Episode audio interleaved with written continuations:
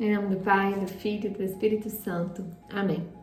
No episódio de hoje do Palavras que Evangelizam, nós vamos refletir sobre a parábola do grande banquete. Eu vou ler essa parábola com você, se você tiver com a sua Bíblia em mãos, pode abrir em Lucas, capítulo 14, versículos 15 ao 24. Nós vamos ler e depois nós vamos fazer a nossa reflexão em cima dessa parábola. A estas palavras disse a Jesus um dos convidados: Feliz aquele que se sentar à mesa no reino de Deus. Respondeu-lhe Jesus: Um homem deu uma grande ceia e convidou muitas pessoas. E à hora da ceia enviou seu servo para dizer aos convidados: Vinde, tudo já está preparado. Mas todos, um a um, começaram a excusar-se. Disse-lhe o primeiro: Comprei um terreno e preciso sair para vê-lo. Rogo-te, me des por excusado. Disse outro: Comprei cinco juntas de bois e vou experimentá-las. Rogo-te, me des por excusado. Disse também um outro: Casei-me e por isso não posso ir. Voltou o servo e referiu-se isso ao seu senhor. Então, irado, o pai de família disse a seu servo: Sai sem demora pelas praças e pelas ruas da cidade, introduz aqui os pobres, os aleijados, os cegos e os coxos. Disse o servo: Senhor, está feito como ordenaste, e ainda há lugar. O Senhor ordenou: Sai pelos caminhos e atalhos e obriga todos a entrar, para que se encha a minha casa.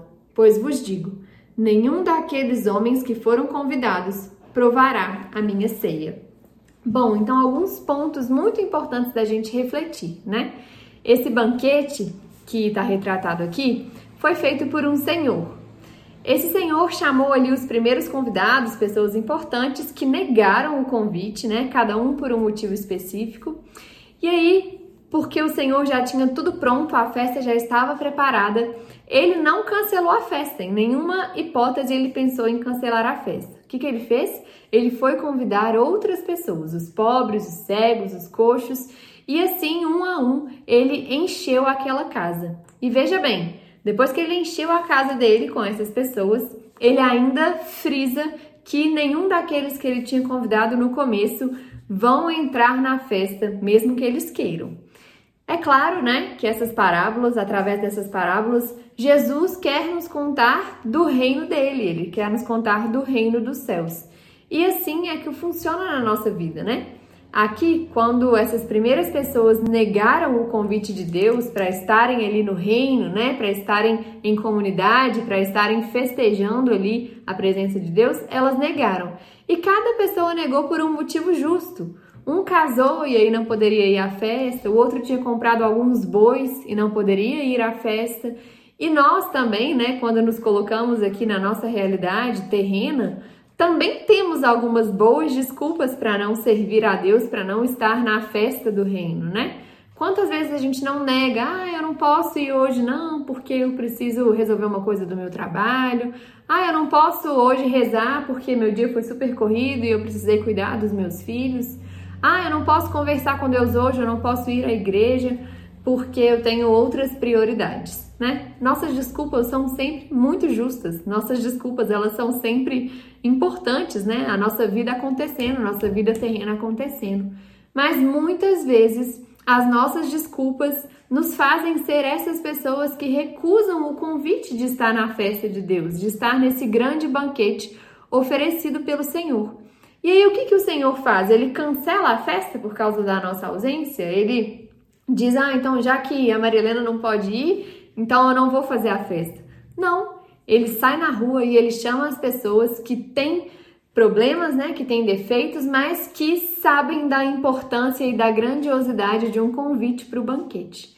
Então, nessa reflexão de hoje, o que Deus quer nos dizer, e às vezes a gente passa batido dessas parábolas, é que nós precisamos nos colocar no lugar das pessoas que sabem que precisam, que se enxergam com defeitos e que sabem que esse convite do reino de Deus é um convite a uma coisa nova, que nós precisamos daquele banquete. Enquanto pobres, nós precisamos daquele convite. E não é porque nós somos importantes e, e tudo mais que Deus está nos chamando, né? Nós precisamos nos colocar no lugar dos coxos, dos pobres, dos cegos, dos aleijados. E não no lugar daqueles primeiros convidados que não vão entrar mais no reino dos céus. Então, nesse dia, né, que você pega essa passagem que está em Lucas, no capítulo 4, nos versículos de 15 a 24, e peça verdadeiramente a luz para Deus, para que as suas desculpas, que muitas vezes são, são importantes sim, assim como as minhas muitas vezes são, que as suas desculpas caiam por terra e que a sua relação com Deus, que o convite que ele te faz para o banquete seja a coisa mais importante da sua vida né? Que você se enxergue no lugar desses pobres, desses aleijados, dos cegos e dos coxos, que sabem que precisam do banquete e que não recusam a oportunidade de estar perto de Deus em nenhuma hipótese. Nós somos pobres. Nós precisamos de Cristo e não ele precisa de nós.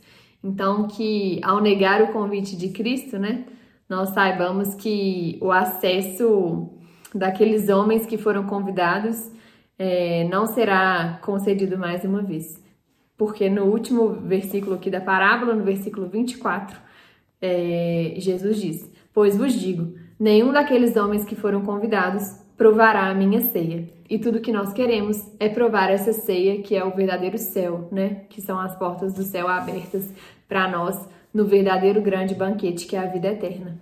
Então, que Deus te abençoe com essa reflexão e que nós possamos cuidar das nossas boas desculpas para que na verdade nós possamos nos enxergar como mãos que trabalham, mãos que operam, mas que na verdade é Deus que, que abre as portas para nós, que somos cheios de problema, que somos pobres e que precisamos desse grande banquete.